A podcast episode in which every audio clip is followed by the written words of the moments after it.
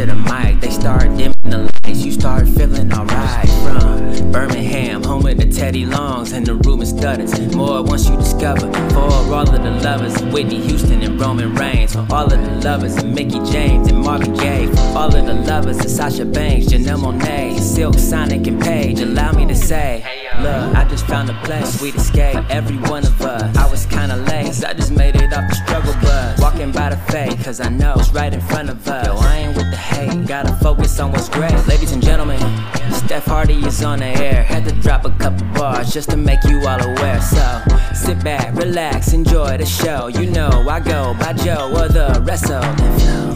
Hey y'all! Welcome to a new episode of the Hardy Wrestling Podcast with your girl Stephanie Hardy. So, in this special episode, I have an amazing conversation with viral teaching sensation and singer songwriter Victor Taylor Perry. We, of course, talk about his music career and we talk about wrestling and the beautiful way that it has helped his students express themselves and their feelings. And we just talk so much more about life and teaching during the pandemic and so many different things.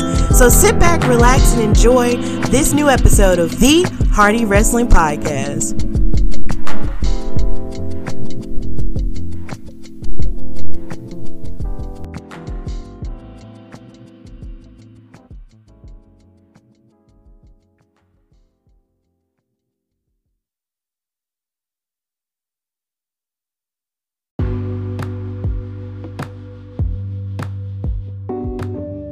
Special guest with me who's like a man of many talents, I must say. He is a singer songwriter and a teacher and a Morehouse grad. But most importantly, um, he is a wrestling fan um, who has gone viral for various videos he has posted of his wrestling fandom. So please welcome um, Victor Perry. How are you?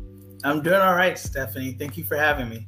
Of course, I had to have you. I knew I had to have you on the show the more I saw your videos and stuff. So I was just like, you know what? He needs to be on the podcast. So I had to add you to the list. And I'm just so glad that we are doing this today, like of all days. So I'm just really excited. Thank you. Of course. So I'm going to start my interview off by asking you when did you fall in love with wrestling? uh, I was in the third grade. Uh, I randomly came across wrestling. Mm-hmm. Um, I knew of it, uh, but it wasn't something that was in my household. Uh, it was on a Saturday. I believe it was Velocity. Oh, yes. Um, and it, it was a cruiserweight division. And I was just in awe of like all the the magic, the gymnastics that was involved. And so I was like, I want to watch this, but I didn't know it came on every Saturday. So I think the next week I saw something maybe on a Thursday, and I think that was SmackDown. And then it was completely different. It was like a whole new show. Like it did, it was nothing like Velocity. Um, and before I knew it, I got my twin brother involved in on it, and we just started watching it. Like we figured out the schedule, we figured out who were our favorite wrestlers, and we just became a, a thing that just became a part of both of our lives. Okay, so you started watching like this kind of like the sister show to SmackDown Velocity. Mm-hmm. I know that's a pretty deep cut for a lot of people. Like in the 2000s, like it was almost like you had Raw had Sunday Night Heat, yeah, and then SmackDown had Velocity. And I used to enjoy watching it, and I used to get mad that Velocity would go off early, yeah, like, like because it's like I was used to like all the hour long shows or whatever. Mm-hmm, mm-hmm. But then once, um, but then it's just like when you watch Sun- Sunday night, he and Velocity, like they will go off after an hour, and I'd just be like, come on, like I want more.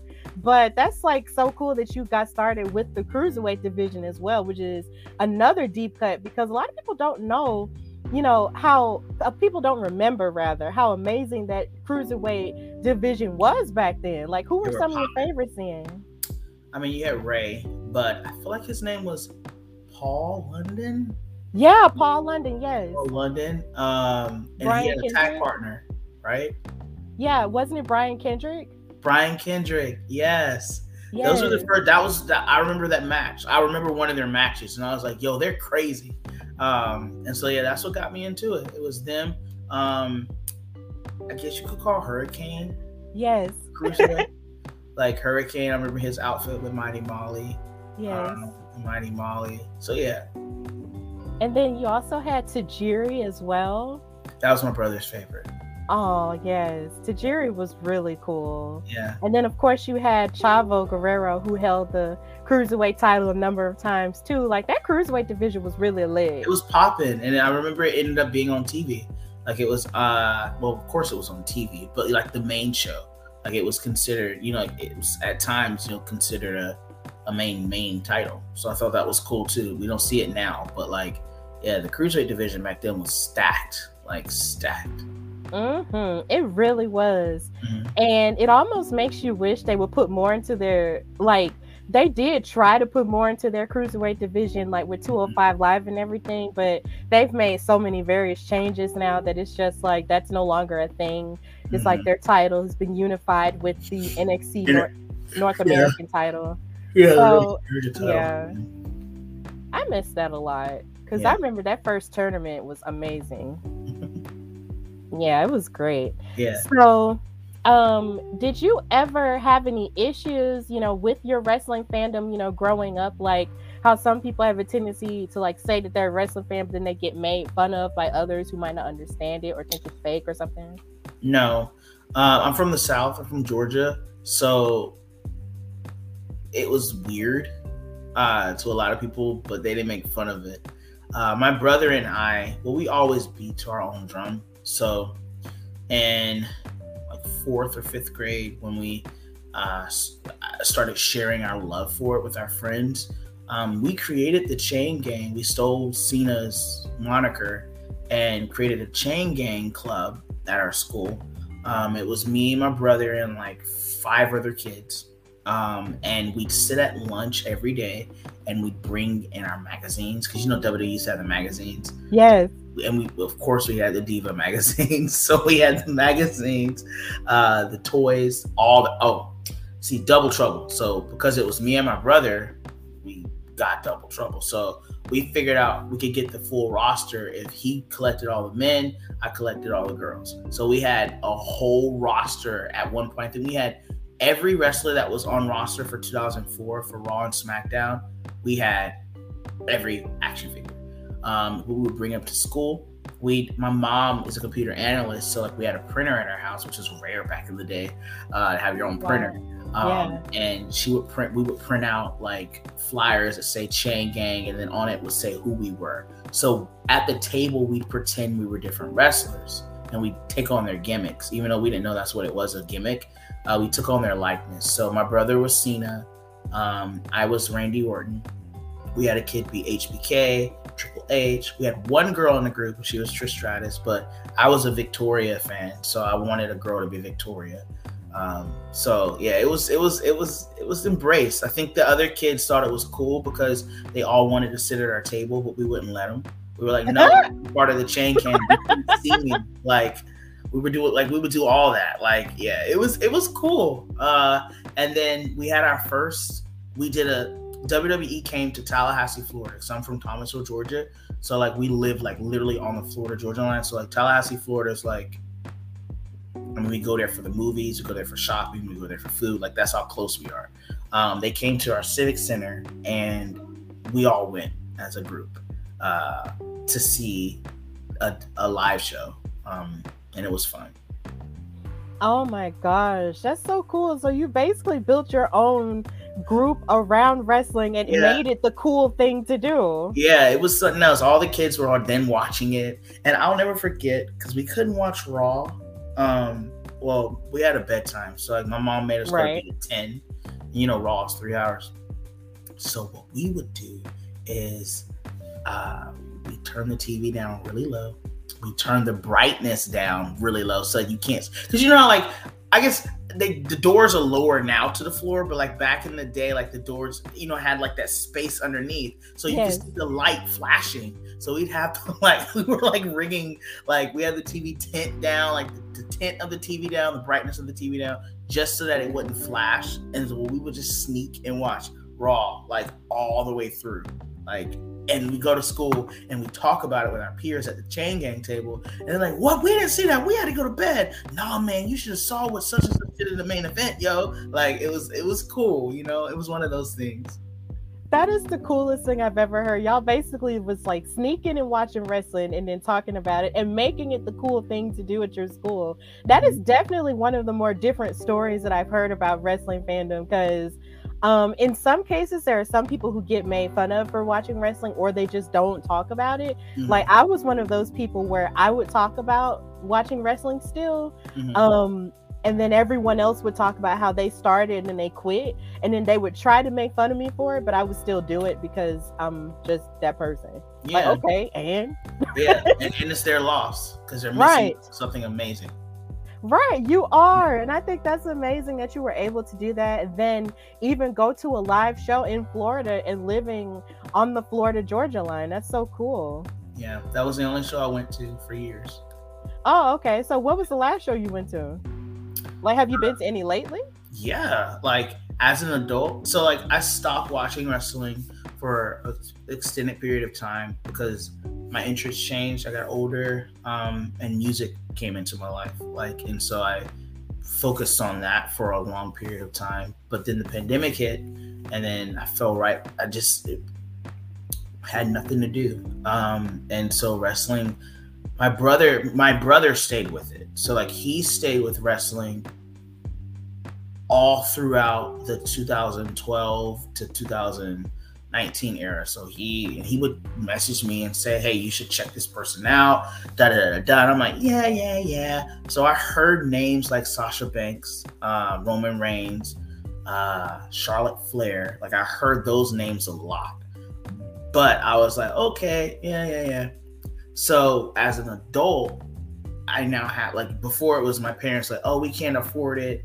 can't take you to those. Now I'm an adult, and so when I fell back in love with it, Mhm. um, again, um, I'm an adult now, and I can pay for those things. And so I went to my very first live sh- like tape show ever. It was a Survivor. It was Survivor Series, uh, in November 2021, and then I went to Raw the next night. Um, because it was two nights at the Barclays, and then I went to Madison Square Garden this past March with my kids, and I went to SmackDown uh, March 25th. I remember Wow. because those are monumental moments for me. Yeah, it's pretty clear that that's monumental for you. And adulthood definitely does have its perks, you know, when you're able to pay for your own tickets and do stuff, you know, and sort of heal that inner child that Mhm. never got to do certain things. That's Oh, really yeah. cool. yeah, I was like, I'm gonna drop four hundred dollars on a ticket. Why not? I, oh, wait, I was so like true story. Uh, when I was debating going to Survivor Series for the first time, I had, it was literally rent Survivor Series. You know which one I chose. Oh, My landlord was like, I was like, I'm gonna be late this month. oh my God. You were late on rent for Survivor Series. That's right. Lord, now that's love. But I won't teach my kids that. yeah. Oh God, no, no, no. That's not good money management. no, not at all. I was like, I was hurting that month. I was like, oh Lord Jesus, help me through. yeah. but it was worth it. It was worth it. I got to see it a great, a great pay per view, um, and got to experience it for the first time, where I felt like it sounds cheesy but alive. Like it just felt like nothing else mattered but being there. And when it ended, I felt incomplete. I was Mhm. like, I need to experience this again, which is why I went to Raw the next night. And then after that, I was like, every time they come to this area, I'm going, like, regardless. Like, and the thing is, I've gotten spoiled because, like I said, I bought the tickets. They were in the hundreds, so they were right there near the front Mhm. not the floor. But that wasn't good enough for me. So when I went to SmackDown, I had to get floor seats, and I was on the fourth row behind the commentator's desk. So I was really close, but that's not good enough for me. Oh I'm a God. type of guy. So I now got to figure out how I'm gonna make some more money so I can go to front row. See, the only time I've ever been in the front row for a wrestling event was like when NXT you and during the black and gold era, where they used to do NXT live shows. Mhm. and they came to the Boutwell because I'm in Alabama. I'm in Birmingham, Alabama. oh, you're and- southern. Love it. Yeah. so we went to the Boutwell and they were there and they told us to move up to the front regardless of what tickets you had because this Mhm. is more of a smaller auditorium. Yeah. And so we went up to the front. It was me and my boyfriend and his Mhm. mom. And we went up to the front and experienced everything. And it was the coolest. Like, this was during the time Andrade was NXT champion with Zelina. Um, this was Wow. also around the time um the Street Profits were just finding their groove. Um, Buddy Murphy was there, like Bianca Belair was even there. Like this was early in her and Montez Ford's relationship and everything. So we saw a lot of like who's who on the main roster now That's so Um, cool. at that show. And we were sitting right in the front, and I'll never forget meeting Ember Moon because she was the women's champion, and um, she was so nice to us, and we have a picture together and everything. Aw, So that was the only time I've ever been up front, but it's definitely like the coolest thing, and yeah. it's even cooler when you don't necessarily like have to pay for it. It was like- right. It's like, hey, perks. Yes, it was a lucky time. It really Mhm. was, and we just That's had so cool. much fun. That's so cool. Uh, yeah, I love Ember Moon. Um, and I knew of her. Well, so like even when I wasn't watching, I'm a big Victoria fan, hmm and I was watching an interview. I always I've kept up with Victoria, like throughout my life. So like I never forgot about her. So like when I was in high school, I still researched her, watched her indie stuff. So I did watch wrestling, but it was only for her. So like I remember her mentioning um Ember Moon was inspired by her. So that's when I was like, okay, so this girl must be good because she's naming Victoria as her inspiration. So I knew of her, um, even if when I wasn't watching it for that short period of time. Yeah, Victoria was always one of my favorites too. She was always so crazy. I really hope at some point she comes back and they put her in the Hall of Fame because her rivalry with Trish Stratus was fire. But and it we'll was get the first women's rivalry. Like, what are you talking about? Like, they didn't have a storyline before Victoria and Trish. Like, that was a storyline that they created between those two women, and they knocked it out of the ballpark. You know. But yeah, yeah. But she's we'll get for that. Yes, definitely. We'll get more into your favorite wrestlers a little bit later. Mhm. So I want to ask you, when did music per se become your passion? So I grew up in a household. Both of my parents are musicians. Um, uh, they're ministers of music and gospel music, so church. Um, so I've always sung, um, and I did opera in high school. My mom did opera, so I just followed her lead. Um, but it wasn't until um, college, my freshman year in at Morehouse, um, wasn't such a good experience. I was just not happy. Um, I started writing in my journal um, a lot, like just expressing my feelings, expressing my emotions. And I was listening to Rihanna's Stay with Mikky Ekko. And I was just listening to the lyrics. Of, that was the first time I've ever listened to a song and listened to the lyrics. Before it was always just the vocal. Um, and I was like, yo, this sounds so much like the stuff that I'm writing in my journal. Um, and I was like, what if I translate this over to music? You know, like what if I just put a melody to it? And so my dad, of course, being the awesome dad he is, he was like, when you come home for the summer, we're gonna record. And I was like, but we don't have a studio. He's like, you let me take care of that. So um, I came home for the summer. He had built, he literally built a studio in our house. Um, like we took one of our bedrooms and he gutted it out and really created a professional studio. Like it looked professional. And so we went in the booth and I just learned how to sing in the booth, you know, learned how to write in the booth. Um, and since 2016, it's just, well, that was 2013. So since 2013, I, I've been a songwriter. But I would say um, officially a songwriter, um, 2020, since 2020. Yeah. Okay. That's cool. Like so basically you came up in a family of singers and um when it finally clicked for you, it made sense for you and then it's just like you sort of use that inspiration from your family and then within your and also within your training to sort of find your own voice and also your own words as well. yeah it, it was it was interesting uh presenting it to my parents they're such critics Mm, um they demand excellence and so for them, I'm singing music and writing about things that they didn't think. You know, every parent thinks they know their kids. And so when they're looking and listening to my lyrics, I'm talking about deep, dark things. They're like, what is wrong with you? Like, why are you singing about that? You should be singing about this. And I'm like, y'all don't get it. Like, this is me expressing how I feel. This is me telling you, because I'm not a talker. I don't talk about my feelings. Um, and so this is me talking to you guys. So when they finally got it and got the sound and got like the direction, because it's pop, I did a lot of pop, Mhm. um, alternative music. So for them, they're like, well, you're not doing gospel music, one.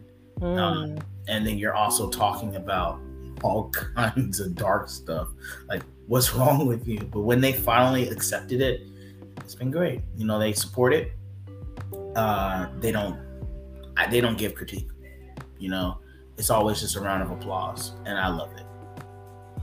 It's good that they were able to come around, um, even though what you were doing was a little bit different than what they were used to. Because trust me, me being from the South, I understand how some families um, can be when it when it comes to doing something outside of what they know, or outside of how they sort of taught you and sort of molded you in their own image. But then once you sort of grow up and figure out, you know, what else is going on within you, and Mhm. then even what else is going on in the world it's like you sort of combine those things and it sort of catches people who've known you your whole life off guard Mhm. and they you know and sometimes they don't you know necessarily respond the best to it but then once they you know realize that this is just a part of your transformation as your own human being as you, your own self um the ones who truly love you will stay by your side. And and it's really great that they were able to do that and support you in that even though it was in something completely different. Um this kind of reminds me of janelle monáe in a conversation she was having at red table talk yesterday. It's pretty interesting. Um and you know what's funny? Uh, I used to work for Sony Music, oh wow. and we were working with her um and i met her and she stopped. Like we were working and she was like you have a great spirit and great energy. And i was looking at her like what? Like that's so strange. But i think she felt the same thing that she may have been going through. Yeah. You know like kindred spirit. So i thought that was cool that you mentioned that because i remember that moment quite vividly when i met her um, working at sony Oh my gosh, that's such a cool experience. Janelle Monáe is one of my favorite artists, like period. Like. I remember discovering her on MySpace because I would only go on MySpace to listen to music, For and music. I found her. Yeah, And I found her by accident one day, and I was just like, "Who is this girl?" Was it the ArchAndroid thing? Yes, the arc. Mm-hmm. Well, no, not the ArchAndroids. Before that, it was the Metropolis. Yeah, Um, that's the one with the she- robot. Yeah, with many moons with Mhm. that song, and I loved her ever since. And I was just like, "Girl, she needs to be famous." And I used to get mad at BET, like, "How come you're not showing her?" and then eventually they caught on Uh-huh. late, but they did catch on finally, and now here we are with her, and it's just like she's just you know amazing, and she's just a trailblazer, and just the fact that you worked with her, that's amazing. yeah, I did marketing with Sony, college marketing. So like we worked with all a lot of artists, like marketing their albums, uh, tours when they were in the city. So yeah, she Mhm. was cool. We were working. We were working a, a tour. Two things. We were working a tour for her, and then she signed. She had a label, um, and she signed this girl band. I cannot remember their names. But they had a song called "Going Nowhere," but it's a girl band that they signed. Oh my Um, god, I think I remember them because it was Wondaland, wasn't it? Wondaland was a label. Mhm. Yeah, and it was Jidenna and it was um, Roman, Roman GianArthur. Yes. And I know those women, and I just can't remember their names to save my life. Yeah, oh my I gosh, forgot I'm so mad. Me too. I feel bad, but they were. good. oh, They were gosh, good. yes, I love them. They were great. Um, so you mentioned your college experience and how you went to Morehouse and you're a Morehouse graduate. Like, what was that experience like, and what ex- and what exactly was your major at that prestigious HBCU? Because I've only I've heard about that school my entire life. Yeah. Even though, of course, you know I'm a woman, so I would have had to have gone to Spelman, across the street. yeah. But either way, like, what was that experience like for you? It was. It had it up and up, its ups and downs. Like I said, my Mhm. first year was rough. Um, I didn't like it.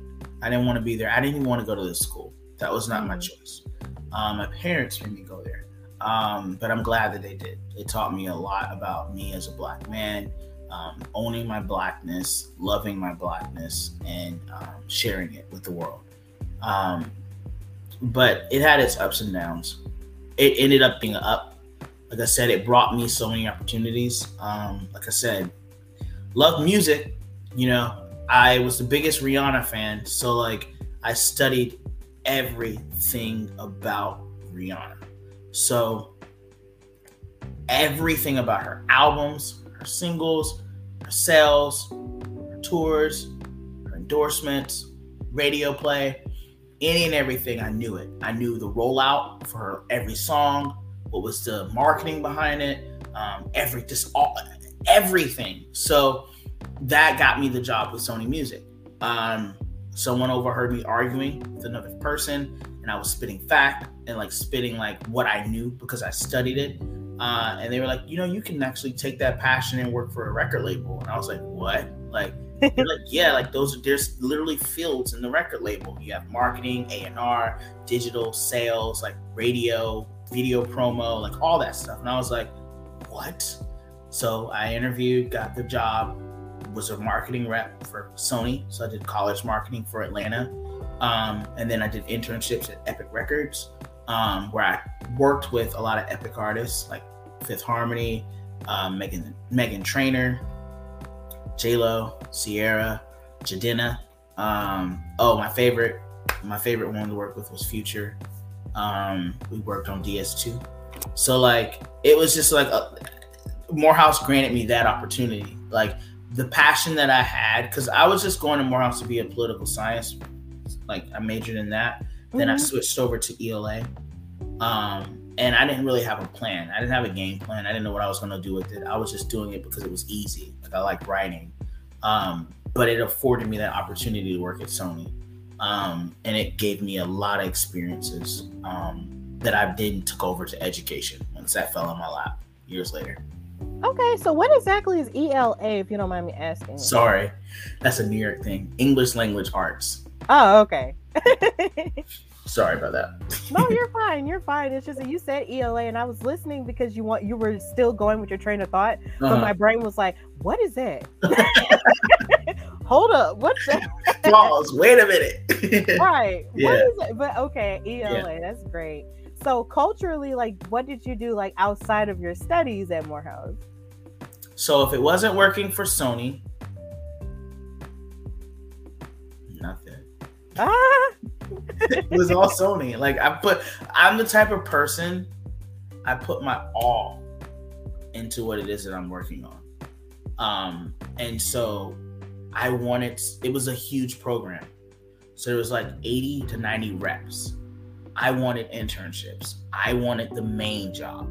So in order to make myself known and make myself stand out, I put everything that I had into it, and that's how I got the internships. Out of the 85 or 90 of us, six of us were brought to New York City. I was one of the six. Um, out of the six, one black person. It was me. So, you know, I just put my all into it. I didn't have time for anything else outside of it. Um, I did sing a little on campus. Uh, and I don't know if it's still there, but like on campus, there's like this mural that someone painted, and there's a like of different things at Morehouse.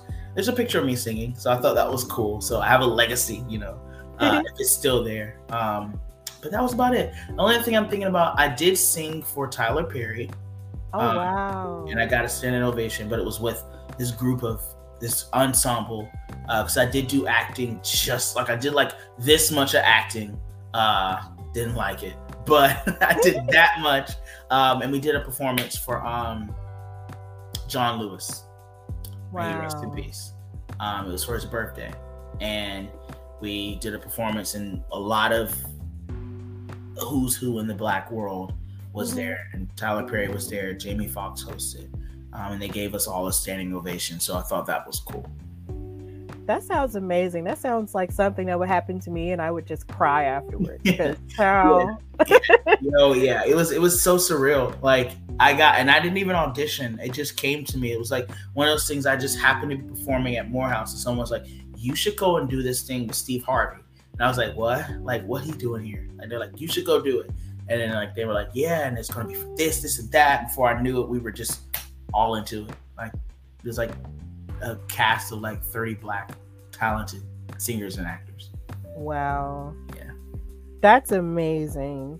So did you so with you being in college, did you have time for wrestling even then or were you really just you sound like you were just all in so you had no time for no distractions. No. You sound like a mamba mentality type of person Yeah. yeah when it def- came to your studies and everything. So you really had no time for wrestling then. No, that's the thing. Like I knew it existed, but I didn't watch it. My brother kept me up to date with who was there, um, but I didn't watch it. No. Um, and you know the funny thing was they came to Atlanta so much when I was in school, and I Right. didn't know, and I could have experienced it. So, yeah, I beat myself up about it. In fact, I think they had a WrestleMania in Atlanta.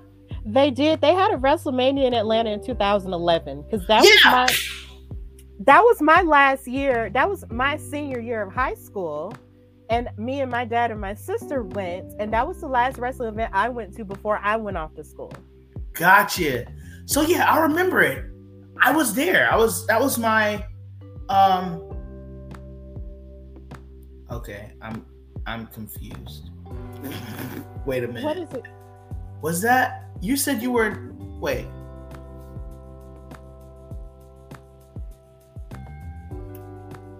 I wasn't even in high school. Was I in high school? In 2011? I don't Yes, I was in high school. I was a junior in high school. Yeah. Yeah, I remember it. I remember it. I just Yeah. had a brain fart. I was like thinking like time periods. Yeah, and I didn't go. Did not go. And I it was in stopped. I I actually stopped watching wrestling in 2010 because Victoria left. She left Mhm. altogether. I think she retired. I think she left TNA Mhm. uh 2010. So that's when I stopped. She was like the sole reason why I was watching it at that point. Oh, okay.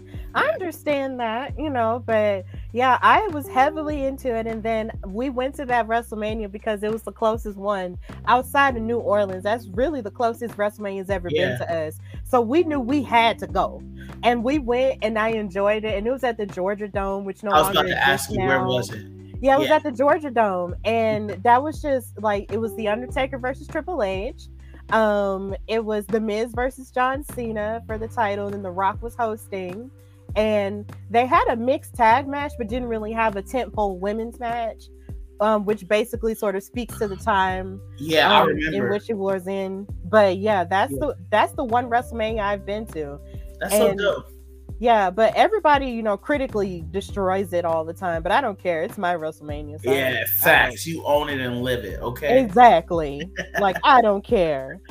So you mentioned I remember the first time I saw you and noticed you. You Mhm. posted a video, of course, of you and your kids in the classroom watching wrestling. So I have to ask you, what's the most rewarding part about being a teacher?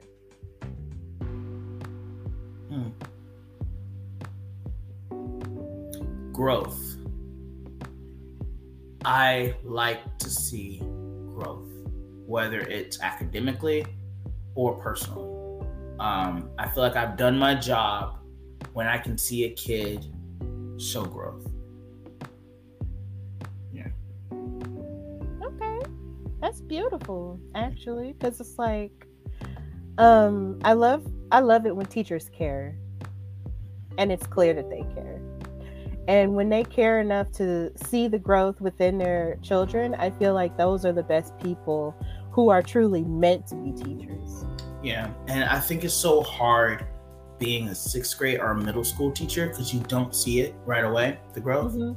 um you see it later like and i just think back to this moment recently one of my first students ever um that i taught her mom tagged me on an instagram post and it was an acceptance letter to uh dartmouth Mm. and i was just like it was just so it was a heavy experience i was like wow they grow you know like she wanted to go to college these are like kids who come from backgrounds I dare to never wish on anyone. Um, their lives are hard. And to see them say, I want to go to college, because that's what we teach them, got to go to college. And mm-hmm. to see mm-hmm. them make it happen years later, like it's the growth that you want to see. And the fact that the mom remembered me, I taught her seventh grade, you know, and years later, her mom remembered enough to say, Hey, Mr. Perry, thank you for helping my daughter. She wants to say thank you for helping her get into Dartmouth. You know, it's things like that. That's what I like to see, you know, just growth. That's beautiful. That's a beautiful story.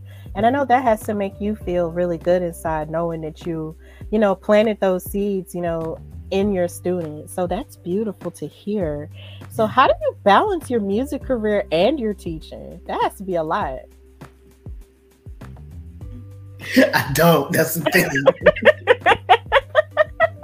there is no balance. What you talking about? I just I just do, okay? And now with this wrestling club, I just do. All right. All right. Because like I have no time for anything. And now I just rediscovered my love for video games. And oh, so wow. like I just bought like a literally a headset.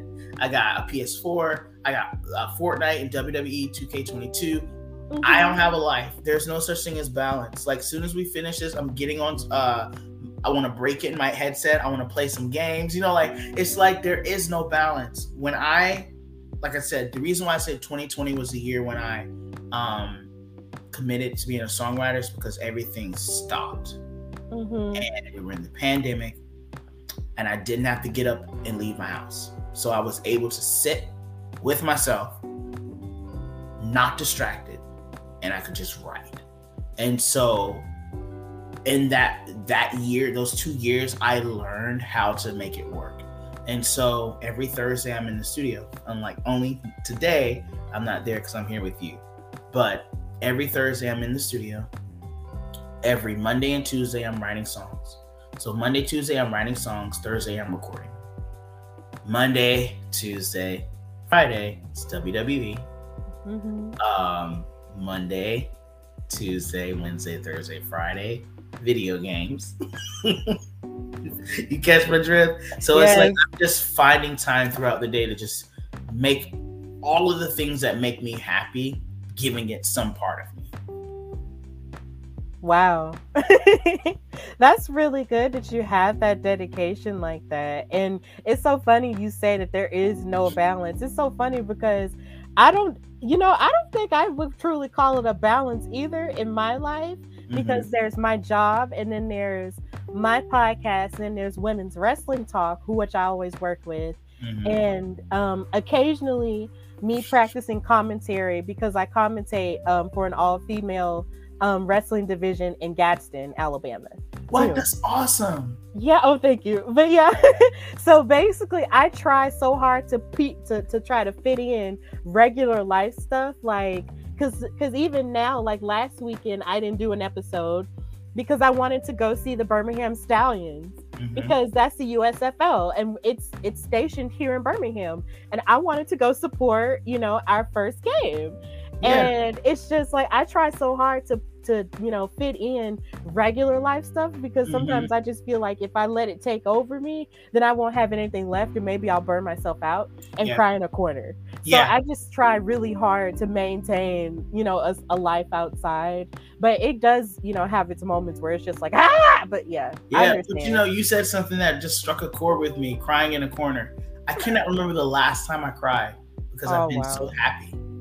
Well, that's good. like I haven't felt burnt out. I haven't felt stressed.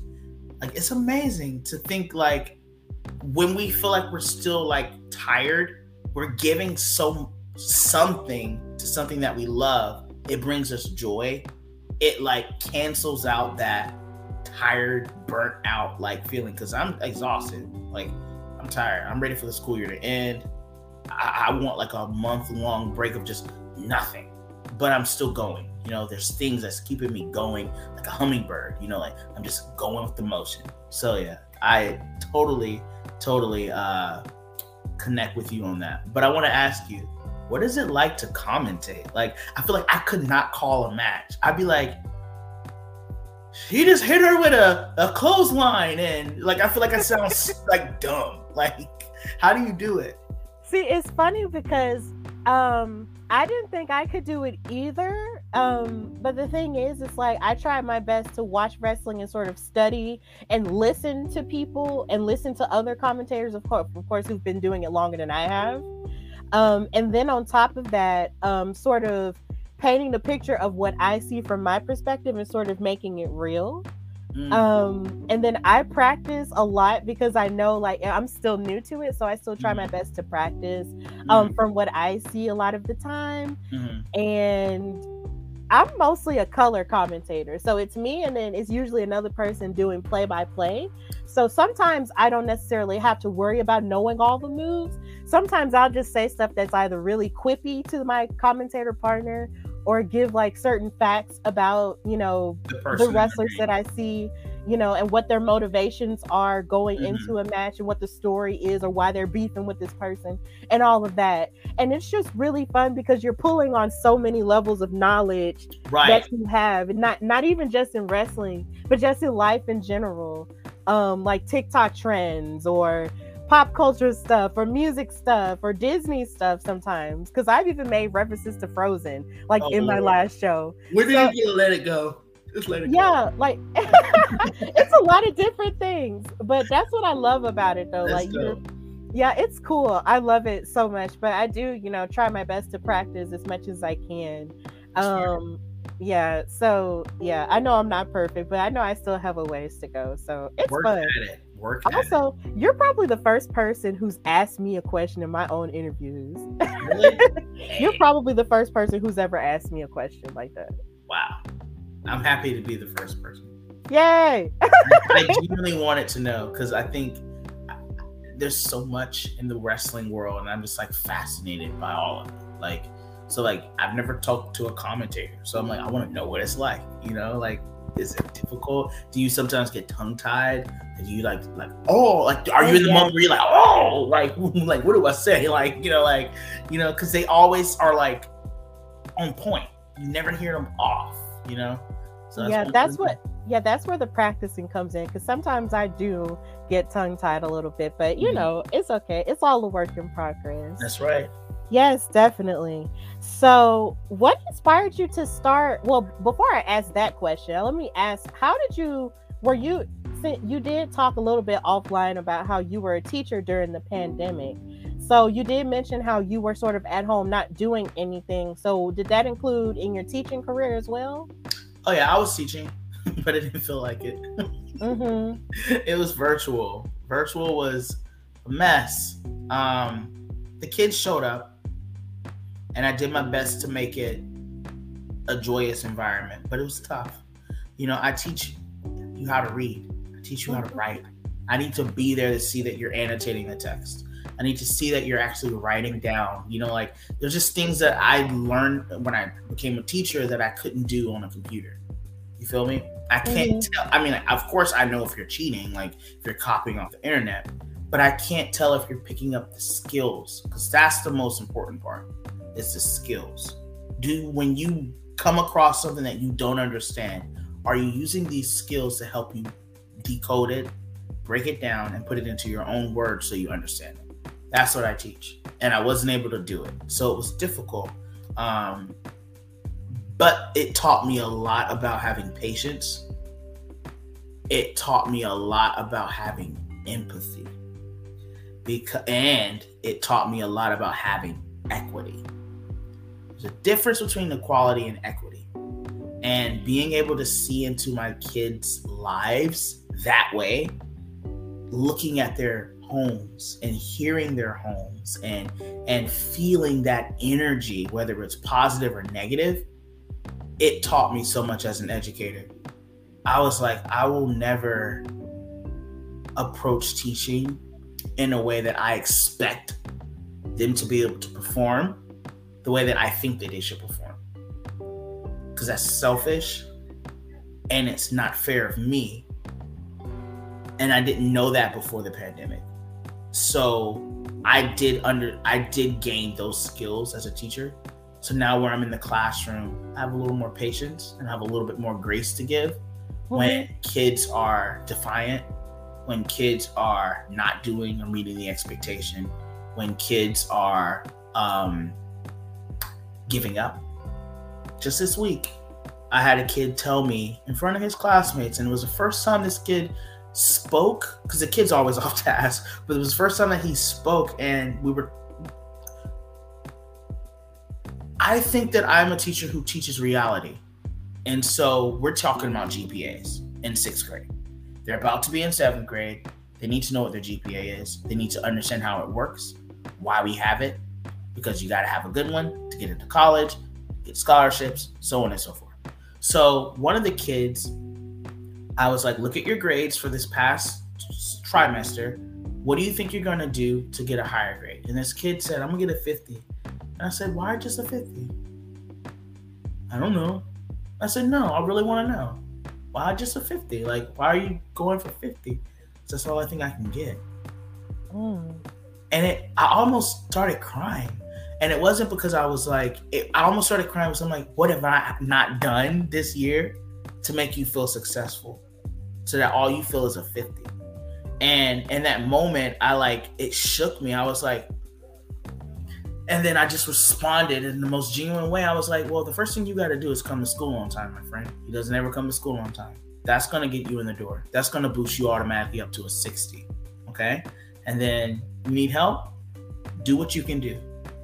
Giving your best sometimes is not a 100. But if all you can give is a 50 and it's your best, then I will accept that. Because then I can help you move it from a 50 to a 70 but I can't help you. You're saying you can't do more than a 50. I can't help you if you don't come to the table with the 50 that you give.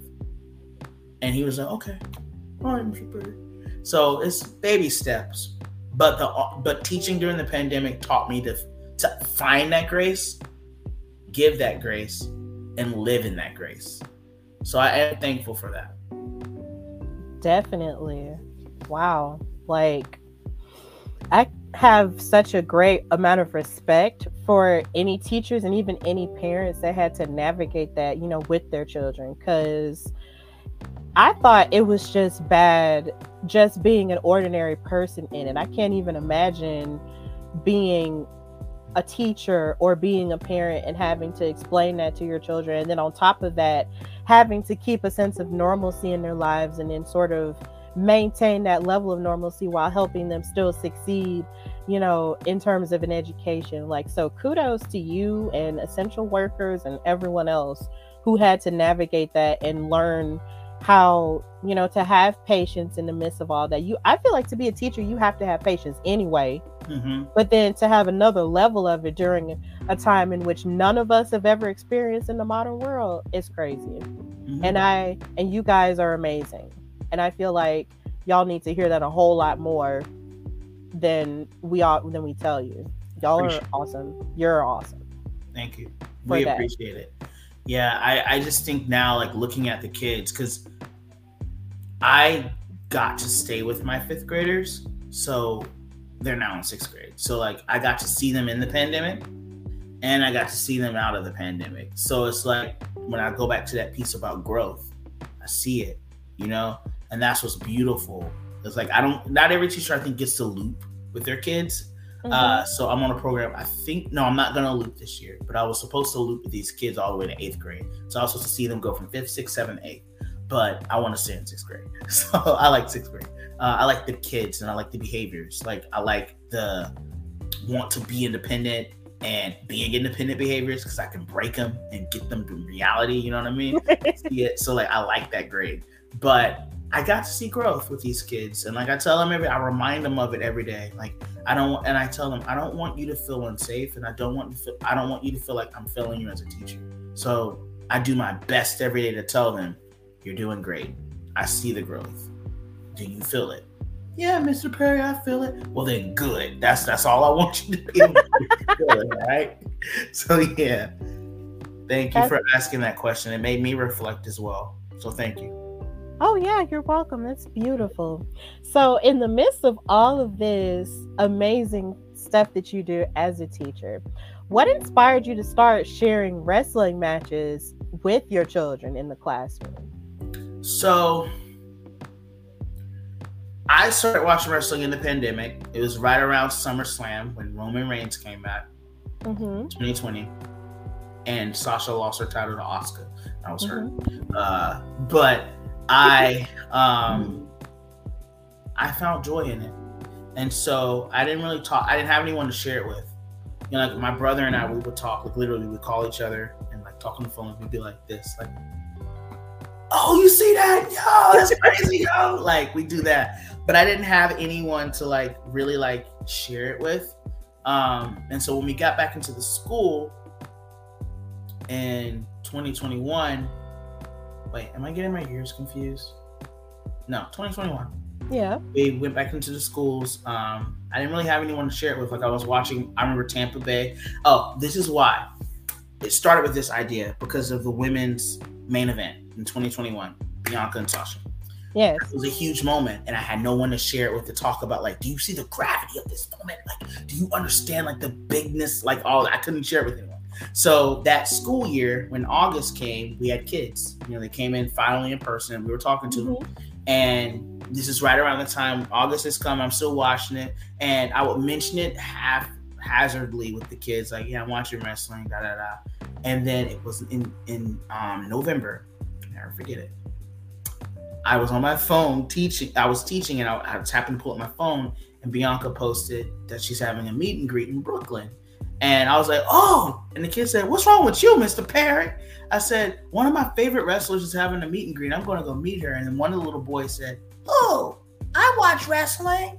I said, "You do?" I said, "It's Bianca." Oh, I love Bianca. I was like, "No, Aw. you don't." I said, "You don't watch it." He was like, "I do." She go like this, and she like going like that. So it was the cutest thing. So I was like, "I'm gonna take you." He's like, "You are?" I said, "I'm gonna take you." So I bought my Survivor Series ticket. He couldn't go to Survivor Series. His mom wouldn't let him.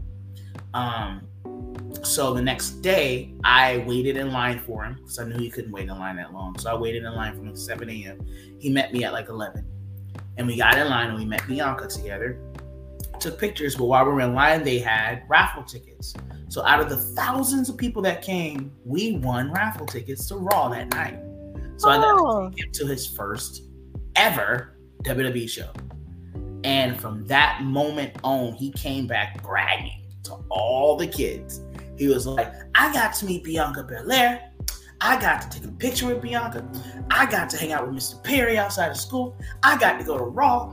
I, he even talked about, I got to see Seth Rollins get jumped by a, a fan. I was like, we're not going to talk about that, all right? I was like, cover your eyes, all right? Like, don't look at that. Like, like it was yes. it was crazy. And um, all the other kids like, what? I want to do this. I want to. I watch wrestling. I'm like, no, you don't. I said, well, I'm a start. I was like, all right, we'll start. Okay, You know? And by January, enough kids had gotten invested. So one day after we were giving a test, they were like, you can put on a movie. So I had put on Good Burger. But then Sunday, my spirit said, let's watch uh, SummerSlam um, with Roman Reigns and John Cena. That was the very first one that I showed the kids. And I put it on and they liked it. I posted a video about it and it went it went viral. So I was like, okay, cool. This is this is nice. I said maybe we'll watch wrestling again the next day because they liked it. The very next day I put on um I remember everyone. I put on well before I showed them my because I love Carmelo Hayes. Before I showed them that, I showed them was it Bianca and Sasha? I think it was Bianca and Sasha, but I didn't film it. And in that moment, it felt like we were there. Those kids literally were glued and they were reacting in a way that I it gives me chills thinking about it. They were like, "Ooh. Oh. Yeah. Oh. Get up, Bianca. Get up, Bianca." Like and it was the cutest. I was just like, I was taking, I was like watching them. I started watching them. I was like, oh my god, y'all like this. I was like, y'all are enjoying this. Like, y'all really like. I'm thinking in the back of my mind, y'all like this. So So when it finished, I said, if I started a club, like a wrestling club, where we just watch wrestling, but I teach you about it. You know, we look at the ins and the outs from the top to the bottom, the history, the future, the present, all of that stuff. How many of you guys would be interested? Because it's just my homeroom class. Yeah. 40% raised their hand. I was like, cool, I'll start the club. And so we started it. And then we watched my, my boy Carmelo, Carmelo, and we showed, I sent him the video. He loved it and it went viral. Um, and then he, like, in the moment, sent them a video back and was like, What's up, Mr. Perry's class? Da da da da. And the kids like, wow! They were like, oh my god! Oh. So like, so like after that, it just took off. You know, like it just literally like that. Those those small moments helped create what it is now, and like it's now an official club. Um, I haven't finished filling out all the paperwork because it's a lot of work. I did not know having an after school program was more intrusive than you being a teacher in a classroom. Oh, like wow. they want everything of me. like and when I tell you they want everything of me, it's like whoa. So I'm still trying to go through the process to get it fully vetted, but it's approved. Um, they have a budget for it for next year, so we're good to go. Um, and it's going to be after school, so we now have a set time. I don't have to take my breaks anymore because, like, right now, wrestling club is during my break, my prep time. So when kids go to lunch and recess, that's my time to be alone, do my paperwork, grades, all that stuff. No, it's wrestling club. So I sacrifice that hour and a half to spend time with the kids in the wrestling club. Wow. So what's the name of the wrestling club? The wrestling club. Okay, that's it. Okay. I, just, I, just, I, I, think that's gonna be the name because it feels it started organically and it was authentic, and that's mm-hmm. what I think it should stay just a wrestling club. We're just a wrestling club. And that's so cool how the kids just got into it and how just because this one boy was bragging and now they want to get in on the action and now they love it.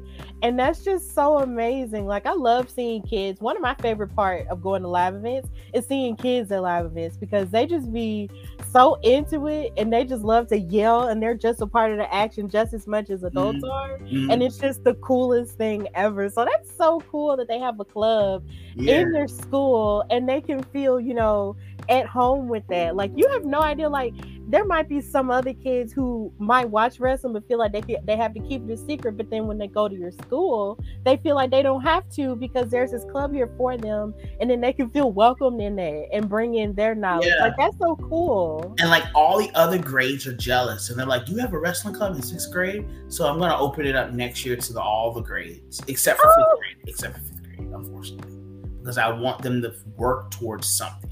Right. Look forward to going to sixth grade. Do what you need to do in fifth grade so you can go to sixth grade and be a part of my wrestling club. You feel me? That's my pitch for education.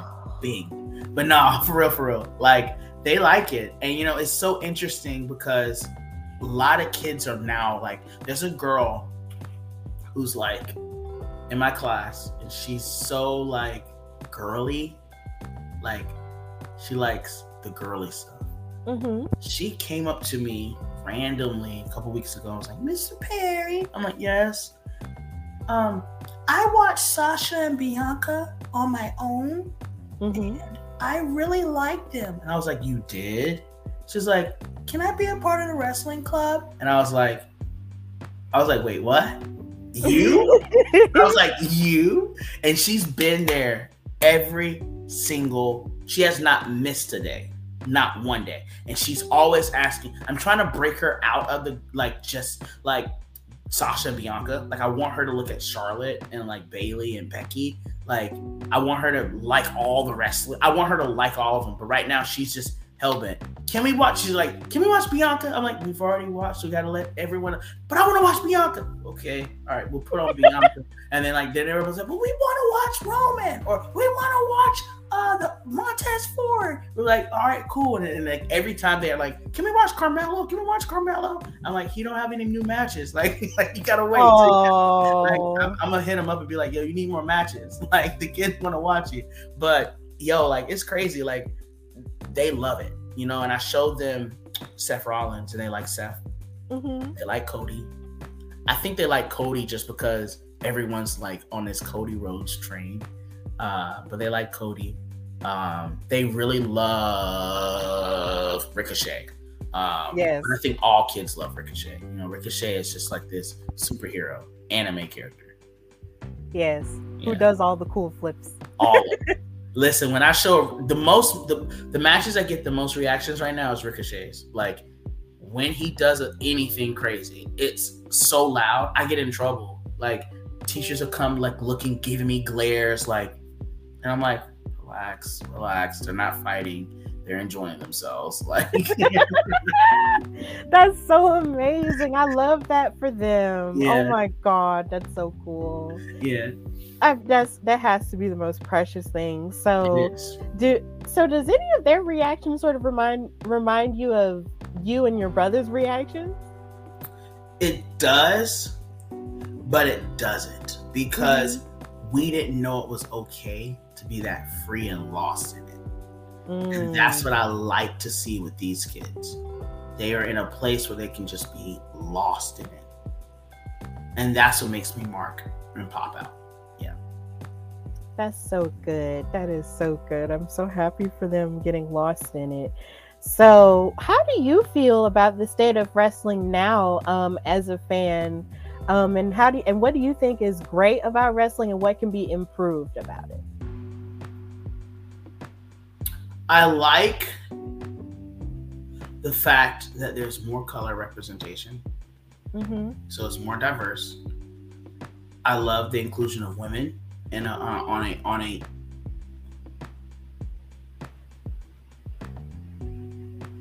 I love the inclusion of women as being looked at as wrestlers. Mm-hmm. I do think that we have a long way to go with getting them to be equal, meaning that equal storylines. Like it's just not just the main event players, but it's all of them, um, and giving them more time. I say it every week. Women need more time. You can't judge a product. You can't give a critique if you're not giving them time to tell the story. You know, um, so I champion that. Um, and I just like the fact that there's so many di- faces, different faces. Um, I remember, well, now we have it, but I remember when I first started, I remember it was Asuka as a champ, Roman as a champ, Sasha as a champ. Uh, was Nakamura a champion? Yeah, he was a champion, but he wasn't at that time. But I can't remember who else was early 2020, 2021 was champions. They were all colored. And I was just like, yo, where was this when I was a kid? You know, the only person of color we had to look up to was King Booker, and he was playing a gimmick that wasn't even him. Mhm. Um, so it's like to see Montez Ford get to wig out and be his natural blackness is so dope. Or to see Bianca not lose her blackness is dope. Like to see her come out and twirl her hair, do all the things that are associated with being a black woman and be proud of it and it's used as a symbol of strength. It's dope, you know, like um so I definitely see progress that has been made, especially from when I was a kid but there's so much more that can still happen. And so i just hope you know it happens of course but i hope that the narrative is never silenced. I hope that it's continued to be loud and boastful um, so that those changes can happen.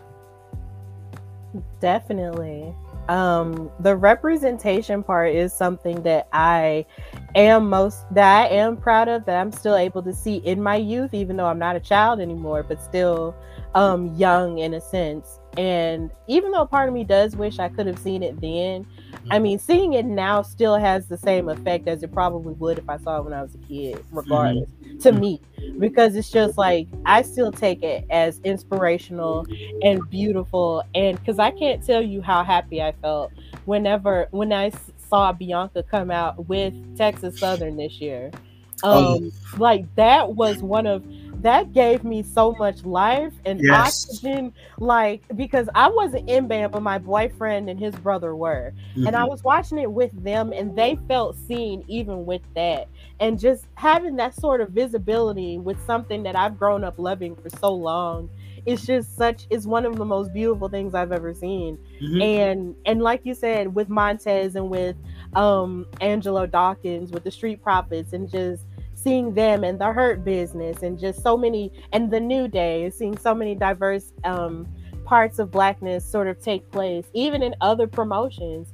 Um it's showing that we're not just you know a monolithic um thing you know in wrestling period. And i'm so happy that that is happening. Um and in terms of women and having more time you are absolutely correct. Um across all brands women do deserve more time to tell you know meaty stories just like the men have so i definitely agree with that and every and i'm just excited to even see it or just be a part of it now Yeah. something yeah I was agreeing. yeah i thought you were going to say something else Nah. um but um something that i did notice that you said you mentioned how you kind of want to be the next person to have you know your music as a wrestling theme because of course you're a musician. Um because you because i was talking about how set how basically the Weeknd is now known for having three of his hit songs as a wrestlemania theme song for like the past three years. So how do you want to continue to contribute to wrestling you know in that way whether it's a fandom or with your music career? Uh hello. I'm cheaper. Like i sound a little like him. Like if you want that let me know and i can make the song all right? And i'm a lot cheaper all right? Yes. But no i want to do it. I, I i i pray that you know it happens you know. I can't i'm not gonna be a wrestler unfortunately. Uh i don't i don't think that's in my cards but i would love to contribute with music. You know if it's if it's meant for me it'll happen and i'd love to like write songs for the artists, uh the wrestlers. I love to write theme songs. I just i just love to be i want to be a part of wwe in some way because it's been such a life-saving uh product for me you know? And if it's only just with my wrestling club and i inspire one of my children to go out and actually be a wrestler then i've done what i needed to do as well there you know um, i told them today like i think you need to just be 16 to start wrestling and so they were like really i was like yeah so you don't have more years you know and i will help them you know i will figure out promotions here in the city to get them involved if that's something that they're serious about so it's like if it's with the kid doing it or if it's with me with music or if it's I mean, I feel like I could be an interviewer. I'd love to be backstage and be like, "Yo, so what do you think about the match?" Like, whatever, you know. Like, I just want to somehow, hopefully, the cards align that I can do it with. I can have a part within the WWE community because I love it so much and it brings me so much joy. You know, um, it's it's the one thing that's made me completely happy in a long time. Great. And I hope you get to make all of that come true too. Cause I feel like you would have the personality to um be backstage or do interviews or stuff like that. But definitely with your music too. Like that would be amazing if I would just wake up one day and then see your music as a as a theme for a pay-per-view. I'd be like, oh snap!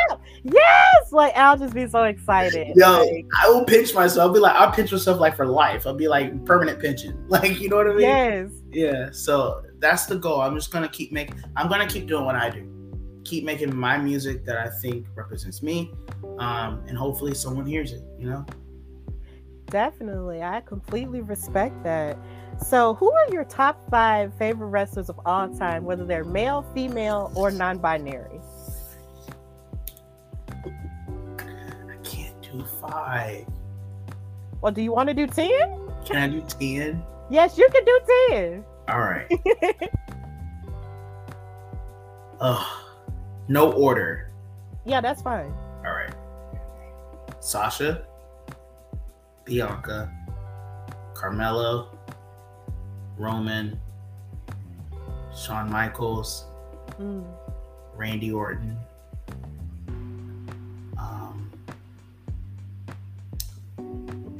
Ricochet,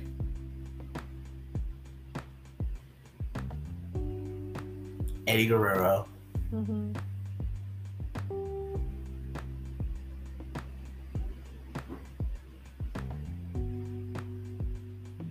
Seth Rollins, Victoria. Okay. That's a pretty solid top 10. What about you? Oh, Jesus. See, it, it, it ain't fun, right? It ain't fun. How dare you ask me that? Wait, hold on, hold on, hold on, hold on. I'm gonna do ten, um, and I'm gonna do them in order. See, sometimes whenever people ask me 5 Mhm. I separate male and female. Um, oh, I separate them sometimes, but I think since you did ten, I'm gonna do ten, so it's okay.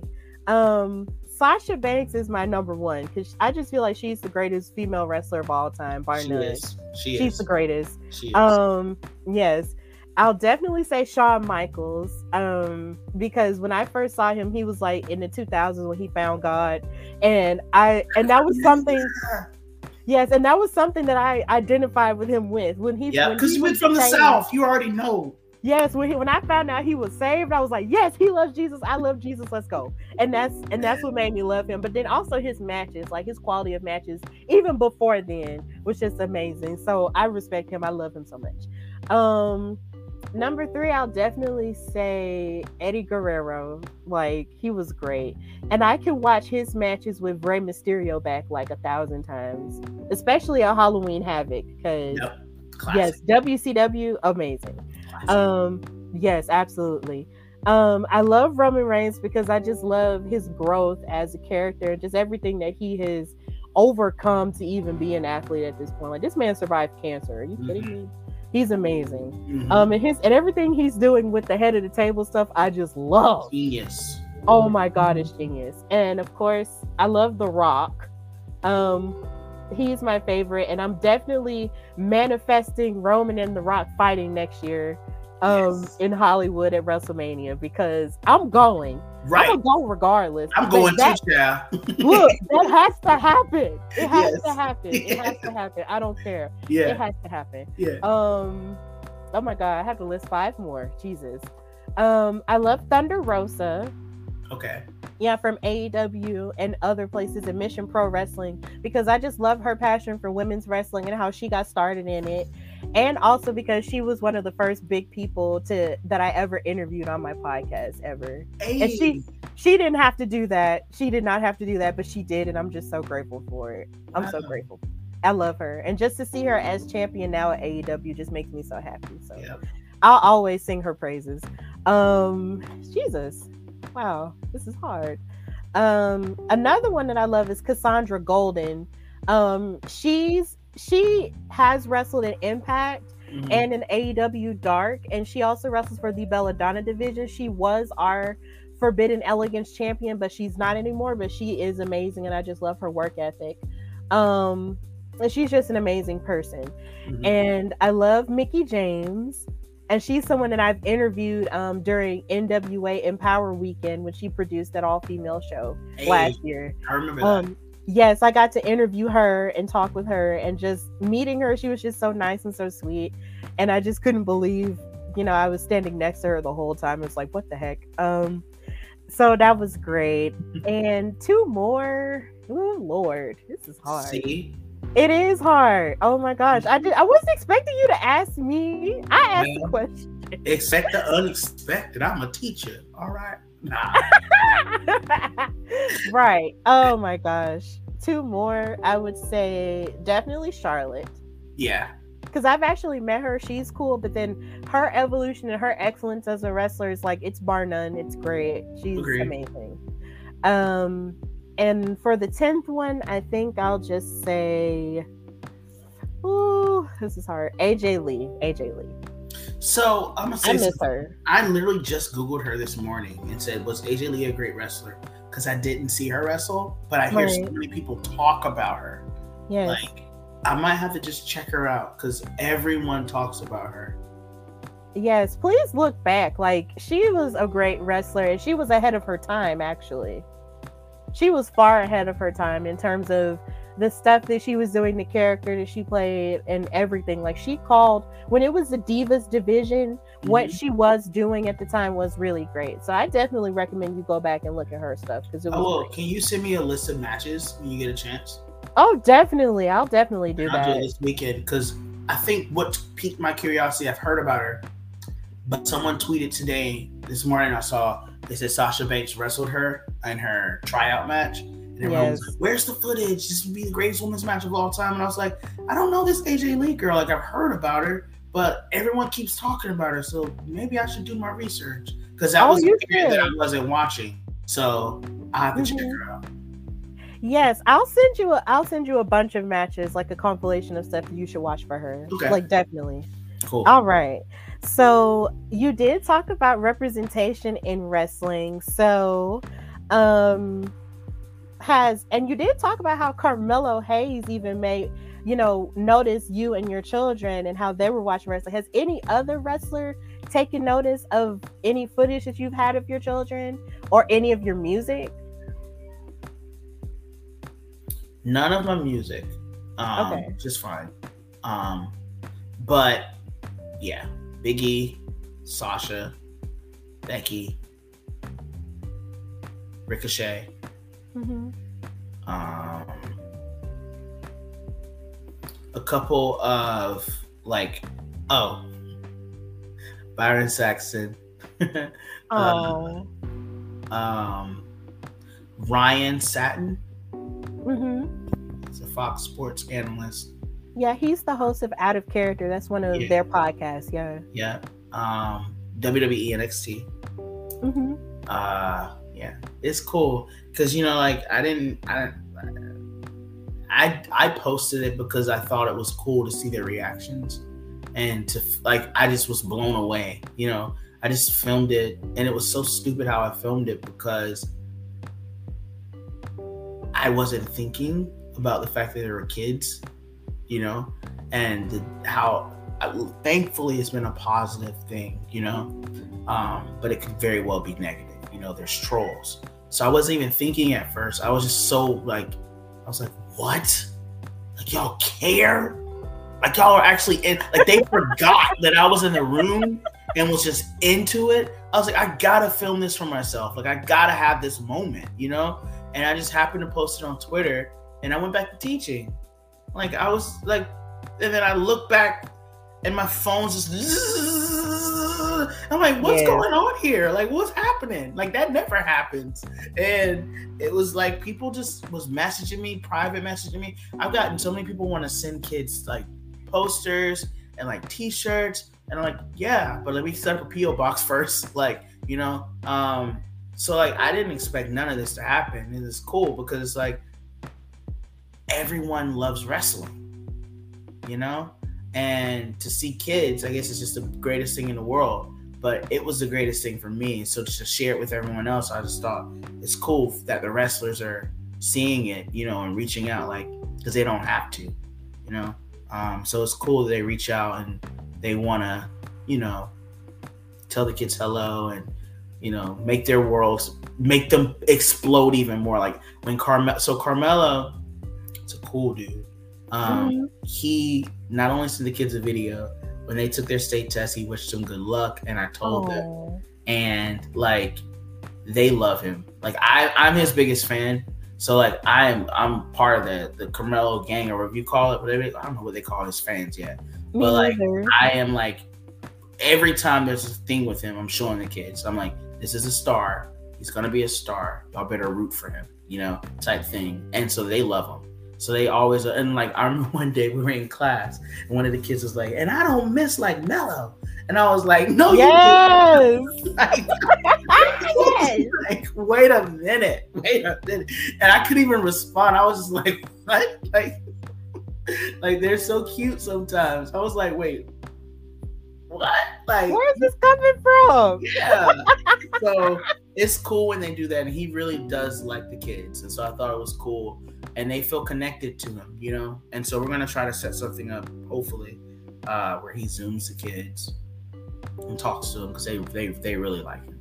Yeah, Yeah, I was just thinking the next step naturally now is to just get them to do like a meet and greet or just get them to surprise them in class. Yeah. Like that would be insane. They would Mhm. probably just just lose their minds and probably be like, Oh. "Oh my god, it's you!" Like, I'd get, I'd probably get let go. They'd probably be like, Perry, that class is too loud. They'd I probably be like, they probably be like, them kids in there, they ain't learning. Oh my goodness. no, no, they would be happy. The school would love it. Yeah. Yeah. So, what does the future hold for you? Uh, hopefully, good health for one. You know. Yeah. Um, teaching, music, WWE. No particular order. Okay. That's a pretty good way to end our time together. Thank you so much, Victor, for coming on the Hardy Wrestling Podcast. So just tell everyone where they can find you or follow you on social media and see what you've got going on. And also talk, you know, more about your music and where they can listen to it as well. Yeah. So you can follow me on Twitter. Um, Wallflower Perry is my name. Wallflower Perry. Um, and my Instagram is Wallflower named Perry. Um, and then you can find my music, Spotify, Apple Music, uh, anywhere really. Just type in Victor Perry, and you'll find all my music, and you can hear. I make a lot of music, so you'll. I'm sure you'll find at least one song that you bop to. Well, thank you so much for coming on the Hardy Res- Wrestling Podcast. And as usual, know that you can follow your girl Stephanie Hardy on Instagram and Twitter at Queen Steph Hardy. Um, and also listen to the Hardy Wrestling Podcast um, everywhere you get your podcast, and also support me as I try to win this award for the Alabama Music Awards for Bama Podcast of the Year. Please vote, vote, vote as I share um, the link on my social media platforms. And until then, um, just have an amazing day and just continue to chill out and love wrestling. Bye, y'all.